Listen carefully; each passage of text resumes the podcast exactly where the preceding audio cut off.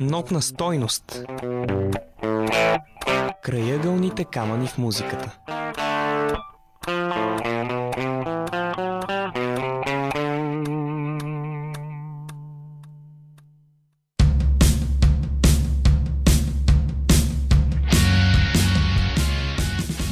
Здравейте!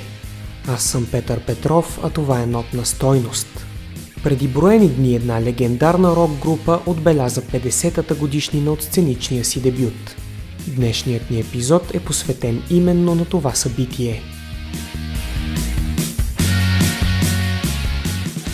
На 30 януари 1973 в нью-йоркския клуб Попкорн се случва нещо историческо – на сцената на заведението своя първи концерт изнася млада група, носеща името Kiss.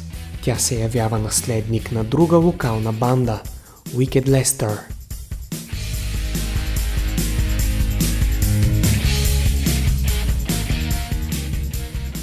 Wicked Lester съществува в периода 1970-1973. За кратко тя носи името Rainbow, преди да бъде установено, че вече има друга местна група, наречена по този начин. Всичко това се случва няколко години преди Ричи Блекмор да сформира свой проект, наименуван по същия начин.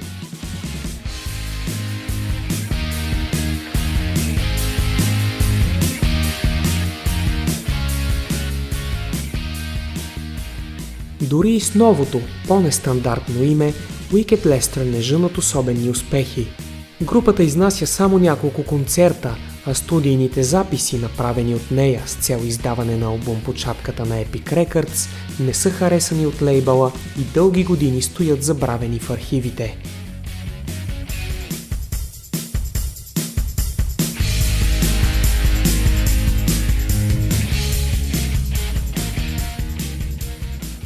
Усетили липсата на перспективи, басистът Джин Клайн и китаристът Стенли Айзен решават да направят промени.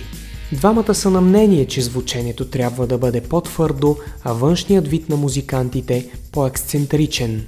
Преди да започнат на чисто, в нова група и с нов имидж, двамата музиканти, приели по-късно псевдонимите Джин Симънс и Пол Стенли, правят нещо много важно. Привличат към себе си барабаниста Питър Крис и китариста Ейс Фрейли.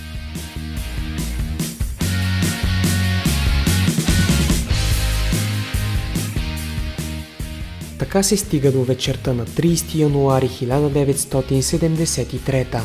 По думи на Джин Симънс, дебютната изява на Кис е била уредена от него с разговор по телефона, а оговорката с управата на заведението е била групата да свири в три поредни вечери срещу хонорар в размер на общо 150 долара.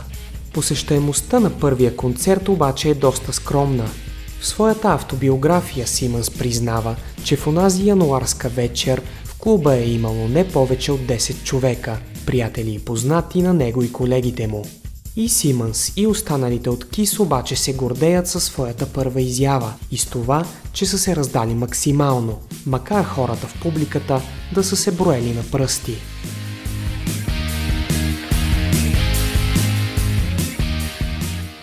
Разбира се, програмата на КИС от януари 1973 е доста по-различна от тази, с която свързваме групата днес.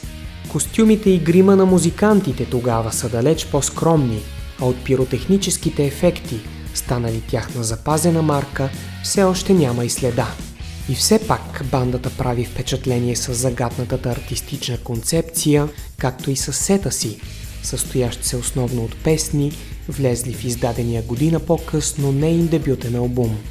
С времето, рафинирайки стила, сценичното представяне и композициите си, музикантите от Кис постигат своята голяма цел – да придобият световна известност и значимост и да се превърнат в вдъхновение за редица музиканти от следващите поколения.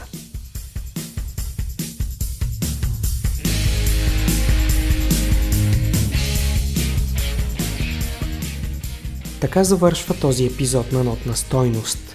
Вашите предложения за нови теми на поредицата очаквам на имейл адрес notnastойност.abv.bg, както и на страницата във Facebook.